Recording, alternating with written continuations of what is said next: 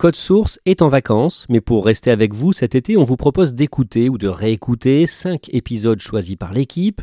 Aujourd'hui, la saga Daft Punk, épisode publié la première fois le 2 mars.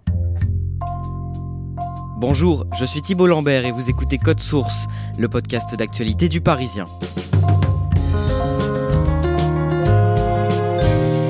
Après 28 ans de carrière en duo, 4 albums studio et quelques rares concerts, les Daft Punk se séparent. Les deux hommes robots l'ont annoncé fin février à travers une courte vidéo sans donner davantage d'explications. Sous leur costume se cachent deux Français très discrets d'une quarantaine d'années, amis depuis le collège, considérés aujourd'hui comme des pionniers de la scène électro. Code Source revient sur le parcours de Daft Punk avec Emmanuel Marolle, chef du service culture du Parisien. Emmanuel Marolle, quand est-ce que vous rencontrez les Daft Punk pour la première fois? Je rencontre euh, Daft Punk euh, à l'occasion de la sortie de l'album live du groupe à l'automne 2007. Et donc je les, je les rencontre alors dans le cadre d'une journée promotionnelle un peu à, à l'anglo-saxonne. C'est assez minuté. Bonjour Emmanuel. Ça va? Tout se fait Très bien. Tout se présente bien, tout se passe bien? Oui. Et c'est euh, comme si euh, des artistes américains ou anglais venaient à Paris et enchaînaient les interviews tout au long de la journée. Et ça, dans ces cas-là, ça se passe euh, dans une suite ou dans un bureau d'un grand hôtel parisien. Là, c'était au cœur de Paris. Et je me retrouve face au Daft Punk pour la première fois. Et vous avez conservé précieusement l'enregistrement de cette interview. À cette occasion, vous les découvrez sans leur casque de robot. À quoi est-ce qu'ils ressemblent? Ben, En fait, ils ressemblent à l'image que je pouvais avoir dans mes lointains souvenirs des anciennes photos et des seules photos qui existaient. Donc Thomas C'est un, jeune homme grand, brun, frisé, avec les cheveux assez courts euh, à ce moment-là. Et puis Guy Manuel, euh, il a les cheveux longs, assez raides, mais finalement ils n'ont pas tellement changé par rapport aux, aux photos qu'on connaissait. Et sont comment en interview? Alors il y en a un qui parle beaucoup et l'autre qui parle peu, voire pas du tout. Thomas, lui, il parle assez longuement, euh, il s'explique, il aime vraiment raconter la façon dont ils abordent la musique, etc. Que le fait de pas de pas apparaître, c'était une volonté de faire les choses de façon différente. Ça n'a jamais été une critique du star system. Professionnellement et artistiquement, je pense que c'est aussi une démarche que beaucoup de gens euh, me semblent soutenir aussi.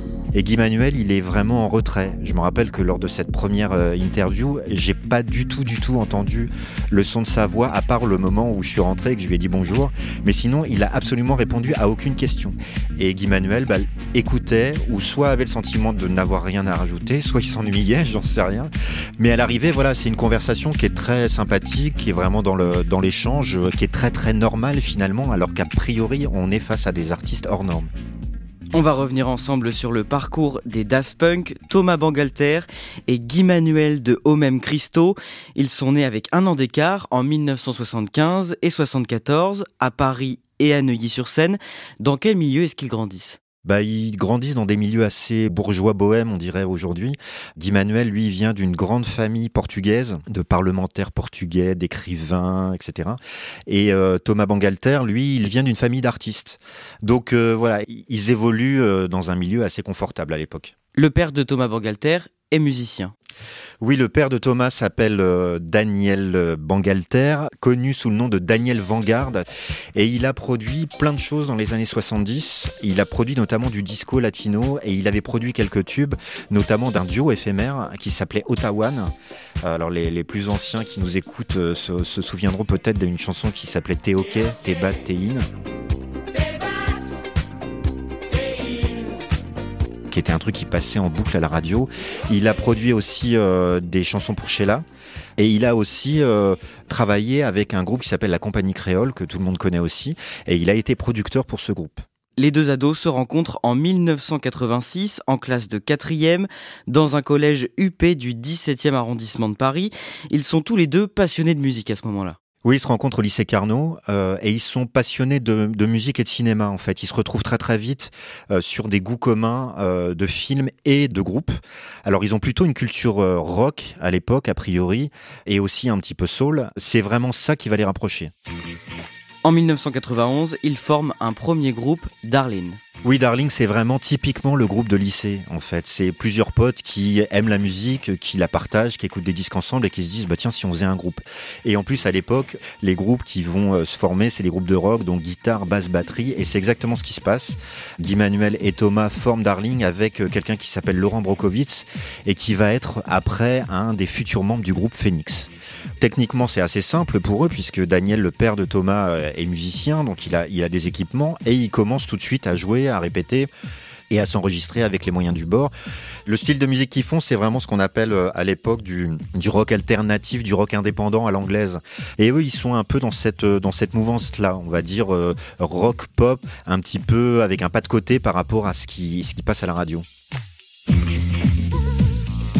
Leur musique se fait remarquer non pas en France, mais en Angleterre. Oui, ils se font remarquer par un label anglais qui s'appelle Diophonic. Et sur ce label, on retrouve un, un, groupe justement de pop alternative anglaise qui s'appelle Stereolab, qui a un petit peu le vent en poupe. Et voilà, ils se font remarquer comme ça. Ils sortent quelques titres donc sur ce label Diophonic. Pour autant, ce n'est pas un succès. Le groupe se prend même une très mauvaise critique dans un magazine de référence en Grande-Bretagne, Melody Maker. Oui, le Melody Maker à l'époque, c'est un hebdomadaire anglais, euh, un petit peu comme les Inrecuptibles peuvent l'être euh, à ce moment-là, et qui est vraiment une référence, et qui justement euh, est très très à l'affût des jeunes groupes, de tous les nouveaux trucs qui sortent, etc. Et donc le Melody Maker fait une critique de ses premiers enregistrements de Darling, et au milieu de la critique, il y a cette expression où ils disent que c'est daft punky trash, c'est-à-dire littéralement idiot, paumé et trash. Donc évidemment, ça fait pas très très plaisir parce que c'est pas très péjoratif et c'est quelque chose évidemment qui va euh, être sans le vouloir les fondations de Daft Punk. En 1993, Thomas et Guy Manuel s'inspirent de cette critique pour former leur duo Daft Punk. Avec ce groupe, ils disent adieu au rock. Oui, c'est un petit peu la révolution électro en fait, le passage de Darling à Daft Punk. Il découvre tout le phénomène euh, techno, tout le phénomène rave party. Il raconte notamment avoir assisté à une, euh, une immense soirée techno euh, sur les toits de Beaubourg à l'époque où il y avait des DJ, où il y avait de la musique extrêmement puissante, où il y avait des, des visuels, enfin en tout cas une grosse importance de l'image. Et là, c'est un peu la révélation. C'est-à-dire qu'ils se rendent compte que cette musique-là, elle peut être aussi puissante que le rock et aussi que techniquement, c'est une musique facile à faire avec quelques équipements, des boîtes à rythme, quelques synthétiseurs, que à partir de là, tout est possible. Il y, a, à la fois un public, et à la fois des, gens euh, qui, sont intéressés par cette musique euh, partout. Euh, et qu'on peut vraiment atteindre en faisant des, trucs dans sa chambre, atteindre, des gens à l'autre bout de la Terre. Deux ans plus tard, l'un de leurs titres, Da Funk, est un carton. Da Funk, c'est vraiment la première chanson qui a fait buzzer euh, Daft Punk. Et là, à ce moment-là, il commence à y avoir un intérêt, quelque chose autour de ce groupe.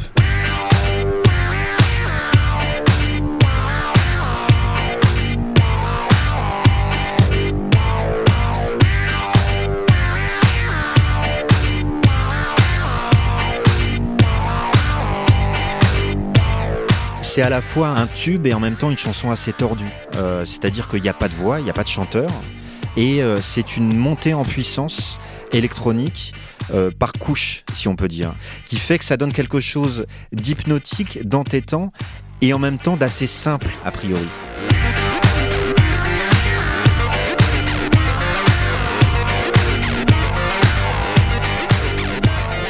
En 1997 sort leur premier album, Homework. 2 millions d'albums se vendent en seulement deux mois. À l'étranger, on utilise une expression pour parler d'eux, la French Touch. Daft Punk, les punks timbrés. Les nouvelles coqueluches techno de l'Angleterre viennent de France et cassent la baraque. Signés sur un petit label indépendant écossais, leurs premiers singles ont été acclamés par la critique internationale, qualifiés de New Wave of the New Wave par une presse anglaise surexcitée. C'est quoi la French Touch? Bah, La French Touch, littéralement, c'est la touche française, donc on pourrait dire la spécificité française, c'est-à-dire que les anglo-saxons, on va dire, ont inventé la pop, ont inventé le rock, ont peut-être touché aussi à la musique électronique, mais ce qui les intéresse dans la musique des Daft Punk, c'est justement que c'est une musique qu'ils ne savent pas eux-mêmes faire. Et euh, justement, j'interviewais des Américains qui me disaient Mais nous, le rock, on connaît, on sait faire. Si vous le faites, ok, vous allez le faire, mais ça ne nous intéresse pas spécialement. Par contre, cette musique électronique-là, nous, on ne sait pas faire. Ni les Américains, ni les Anglais. Et ça, c'est vraiment une spécificité française qui est née avec Daft Punk.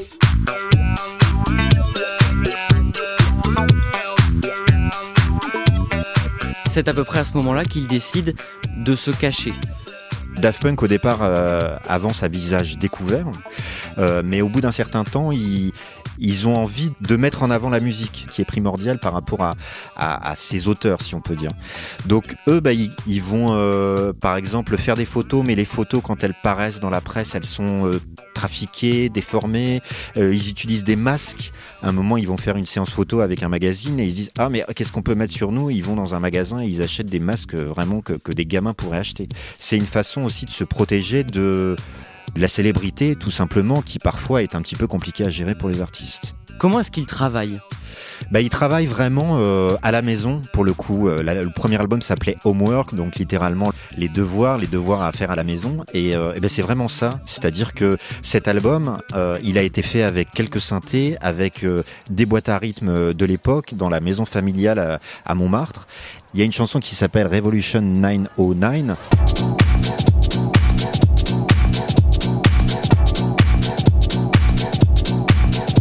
C'était un clin d'œil à une boîte à rythme dont les références étaient justement 909 euh, et qu'ils utilisaient dans tous leurs morceaux de l'époque. Ils sont complètement autoproduits et en plus ils ont une idée déjà de l'industrie musicale. Et donc très vite, quand ça a commencé à buzzer autour d'eux, ils n'ont pas signé un contrat d'artiste classique. Eux, ils s'autoproduisent, ils font tout eux-mêmes. Maintenant, on arrive à une époque où l'industrie musicale, elle est ouverte à tous. Il faut que tout le monde se lance là-dedans parce qu'on a trop eu l'habitude d'avoir des, des, produits, des produits finis de merde qui nous cassent les couilles, mais pas pour longtemps et ils livrent un produit fini à la maison de disques qui le commercialise. En 2001, ils reviennent avec un nouvel album, Discovery. Le disque s'ouvre avec le titre One More Time. One more time. Oui, One More Time, c'est un titre euh, totalement euphorisant et c'est vraiment une chanson qui va leur ouvrir le marché américain. One More Time, avec son côté beaucoup plus euh, solaire, euh, beaucoup moins sombre et beaucoup moins tordu que certaines chansons qui pouvaient y avoir dans Homework, là va complètement conquérir les États-Unis. Qu'est-ce qu'elle a de particulier cette chanson One More Time? Cette chanson, elle est construite vraiment à, travers des samples. C'est-à-dire, on construit une chanson en allant emprunter un petit bout dans une autre chanson qu'on va faire tourner en boucle ou qu'on va déformer, etc. Le thème euh, générique de One More Time, en fait, c'est un tout petit extrait d'une chanson d'Eddie Jones.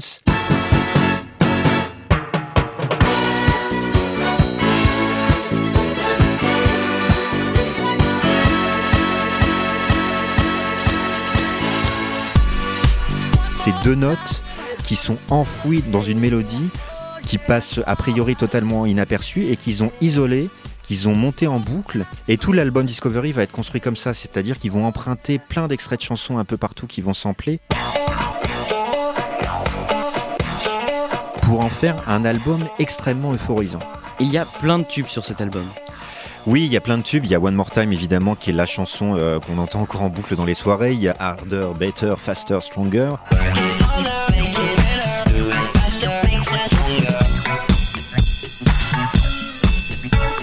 C'est un album qui va se décliner vraiment euh, chanson par chanson et single par single. Discovery est un succès planétaire. À ce moment-là, les plus grandes stars cherchent à collaborer avec les Daft Punk. Oui, il y a des propositions qui viennent de partout. Il y a Madonna qui veut bosser avec eux. Il y a George Michael. Il y a plein plein d'artistes comme ça qui veulent avoir ce son-là parce qu'encore une fois, c'est un son que les Américains n'ont pas. Et eux, ils déclinent. Ils veulent être dans leur monde. Ils veulent bosser dans leur coin. Les voix qu'on entend, par exemple, sur l'album Discovery, c'est des gens qui sont pas très très connus. La voix de euh, One More Time, c'est euh, quelqu'un qui s'appelle Roman Tony, qui est un chanteur de funk qui sont allés dénicher je ne, je ne sais plus trop où. Et voilà, qui est pas du tout connu à l'époque. Au début des années 2000, Emmanuel Marol, ils ne font pas que de la musique. Ils vont euh, faire un film qui s'appelle Interstellar. Ils feront un petit peu plus tard un autre film qui s'appelle euh, Electroma. Et c'est euh, quelque part le concept Daft Punk qui là prend toute sa dimension. C'est-à-dire qu'il y a la musique, mais il y a évidemment l'image. Il y a l'image à travers euh, tous leurs clips et leurs visuels et, les casques aussi qui vont arriver à l'aube des années 2000 puisque euh, ils décident de devenir des robots. C'était aussi une façon de créer un univers visuel extrêmement fort. En 2005, leur troisième album, Human After All, déçoit la critique et beaucoup de fans. C'est un album qui a été fait très vite, en quelques semaines. Le contexte, on le, le connaît pas trop, mais euh, on m'a dit qu'il y avait eu des choses un petit peu compliquées pour le groupe, des, choses personnelles, des deuils, des problèmes de santé, des choses comme ça, qui ont fait que ils ont travaillé dans l'urgence, qu'à un moment ils se sont dit, allez, on fait un disque tout de suite, on le sort, et, en plus on l'appelle Human After All, ce qui veut dire donc humain après tout. Et c'était une façon de dire, oui, maintenant on est devenus des robots, mais on n'est pas infaillible et on est des humains avant tout. Technologic. Technologic.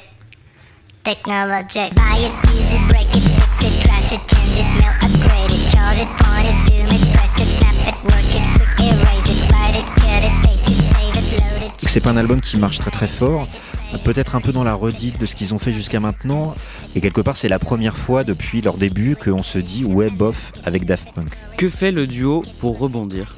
Bah il fait un truc qu'il a pas vraiment fait jusqu'à maintenant, c'est qu'il décide de faire de la scène. Alors ça part d'une demande du, euh, du festival de Coachella en Californie, qui est le festival le plus branché euh, aux États-Unis, et qui leur fait une grosse proposition financière. Ils essaient chaque année de leur, en faire une. En 2006, ils disent à leur manager Pedro Winter, euh, est-ce qu'ils viendraient pour 300 000 dollars? Et le groupe se dit banco. C'est le début d'une tournée mondiale qui passe par la grande salle de Bercy à Paris le 14 juin 2007. Vous y assistez pour le Parisien Emmanuel Marolle. Racontez-nous ce concert. Ils se présentent euh, en robot, en haut d'une pyramide, avec autour d'eux euh, tout un dispositif de LED, de lumière LED. Alors aujourd'hui, il y en a partout des LED, mais à l'époque, il n'y en avait pas partout.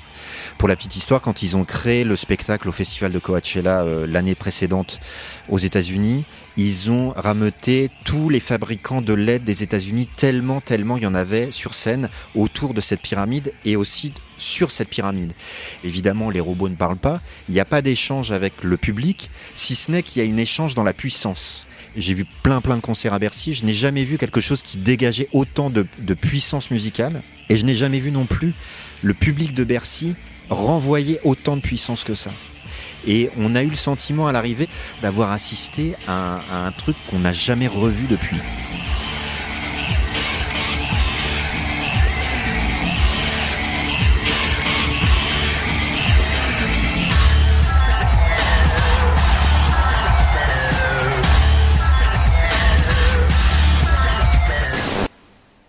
En 2007, le rappeur américain Kenny West sample l'un de leurs morceaux pour son titre Stronger. De 2008 à 2010, il compose la bande-son du film Tron, l'héritage. Il travaille Emmanuel Marolle, mais ils font très peu parler d'eux. Oui, c'est euh, vraiment les, les, musiciens de l'ombre, en fait. Euh, pour Kenny West, ils font euh, de la production. Et puis Tron, bah, c'est une bande originale.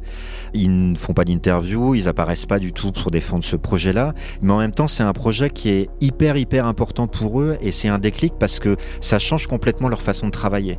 Déjà, ils sont plus complètement maîtres des choses parce qu'ils travaillent pour une grosse multinationale qui est Disney.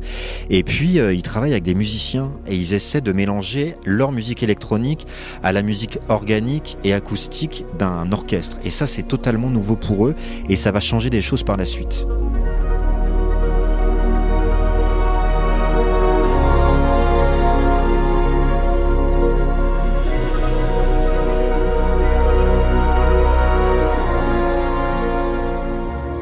On ne sait pas grand-chose d'eux, à part qu'ils ont chacun deux enfants.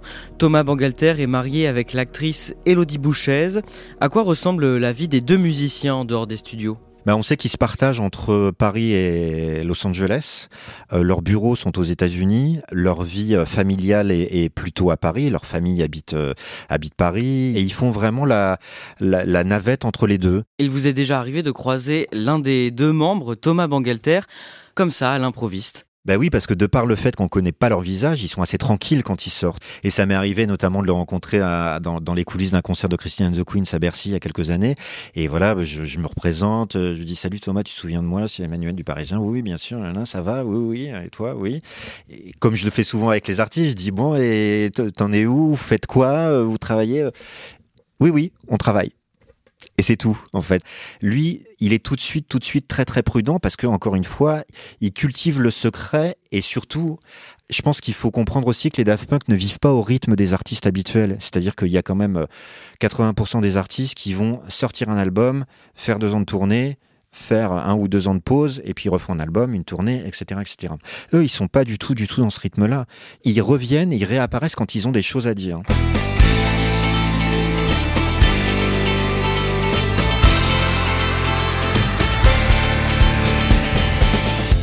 Daft Punk revient en mai 2013. C'est un événement avec un album de 13 titres, Random Access Memories. Random Access Memories, donc c'est l'expression qui consiste à remettre un petit peu à zéro les ordinateurs. Et quelque part, c'est presque ça, euh, cet album. C'est-à-dire comment, après tout ce qu'on a fait, on pourrait remettre les compteurs à zéro. Ils reprennent l'histoire à l'envers, hein, si on peut dire. C'est-à-dire qu'eux ont commencé à, à, travailler avec la technologie de l'époque, les boîtes à rythme, les synthétiseurs, puis les ordinateurs. Et là, ils reviennent aux sources de l'enregistrement de la musique, c'est-à-dire qu'ils travaillent dans un vrai studio, avec des vrais musiciens et avec des vrais euh, collaborateurs et des vraies voix. Et donc c'est là que soudain, les deux sorciers de studio commencent à partager des chansons avec euh, Pharrell Williams, qui va euh, chanter euh, ce tube énorme Get Lucky.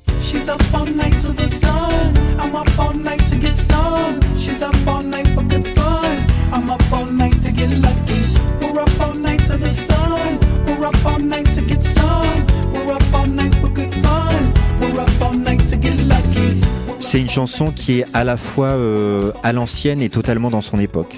C'est-à-dire qu'il y a une guitare très funky qui est faite par euh, Nile Rodgers du groupe Chic. Il y a une mélodie qui est extrêmement simple, les voix un peu trafiquées des, robots qui arrivent, et puis il y a la voix très funk de, Pharrell Williams. C'est un titre qui euh, tout de suite crée l'événement et qui devient un tube planétaire instantané.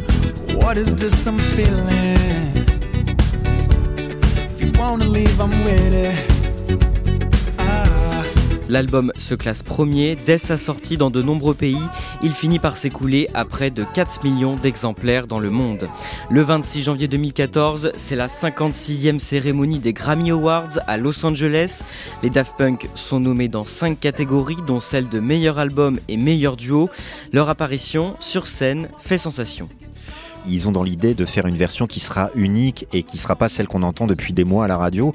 Donc euh, on voit Pharrell sur scène et on voit déjà qu'il est avec Stevie Wonder.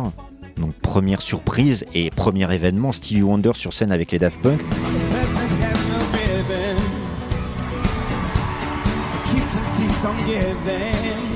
On se demande de quelle façon ils vont apparaître. Ils sont forcément là. Et d'un seul coup, il y a une, vitre qui s'ouvre et on voit les deux Daft Punk apparaître un peu comme s'ils étaient dans leur studio derrière une vitre.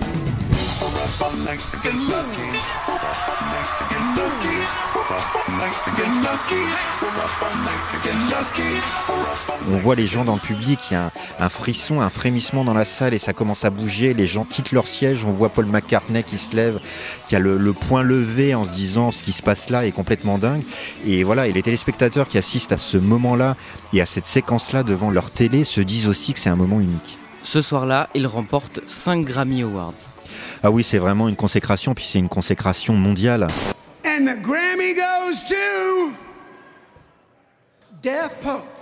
Il n'y a jamais eu historiquement un artiste français qui a été euh, célébré comme ça dans cette cérémonie qui est la plus grande cérémonie musicale du monde. Il n'y a jamais eu non plus un artiste de musique électronique, qui soit anglais, américain ou français, qui a été célébré euh, de cette façon-là. Et donc ce soir-là, quelque part, Daft Punk, euh, ça devient les anonymes les plus célèbres du monde. Emmanuel Marol, on en vient à l'annonce de leur séparation le lundi 22 février dans une vidéo de 8 minutes postée sur YouTube intitulée Épilogue. Elle s'ouvre sur un extrait de leur long métrage Electroma. Les Daft Punk marchent dans le désert. L'un des deux enclenche un compte à rebours dans le dos de l'autre. Ce dernier s'éloigne et finit par exploser. Un message final apparaît à l'écran, deux dates, 1993-2021, sur un arrangement de leur morceau Touch issu de leur dernier album. Emmanuel Marol, depuis la publication de cette vidéo, est-ce qu'on en sait plus sur les raisons de ce divorce? Je pense qu'il y a peu de gens qui ont le fin mot de l'histoire. Euh, et qui sont dans le secret, et les gens qui sont dans le secret qu'on connaît ne veulent pas parler. Donc à l'arrivée aujourd'hui, on se pose toujours plein plein de questions sur le pourquoi du comment de, de cette séparation. Mais euh, eux ont répondu, ont répondu à, leur façon et c'est une fin qui leur ressemble bien. C'est-à-dire que euh, en un peu plus de 25 ans, ils ont euh, créé un langage universel à travers leur musique où il n'y a pas énormément de messages, si ce n'est bah amusons-nous, c'est des grands gamins finalement Daft Punk, ils sont toujours toujours amusés et ils n'ont pas envie d'en dire plus. Les robots ont, ont disparu, un robot ça parle pas, donc il n'y a pas de raison que Daft Punk parle.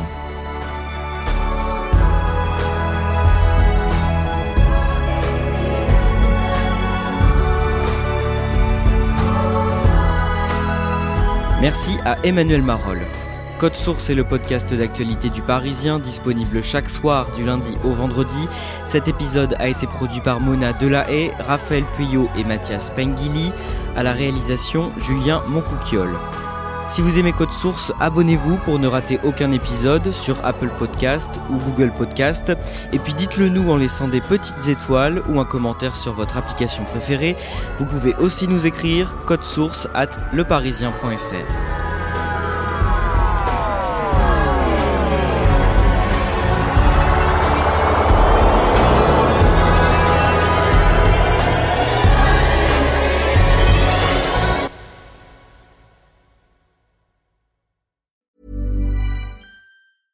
A lot can happen in three years, like a chatbot may be your new best friend. But what won't change? Needing health insurance. United Healthcare Tri Term Medical Plans, underwritten by Golden Rule Insurance Company, offer flexible, budget friendly coverage that lasts nearly three years in some states. Learn more at uh1.com.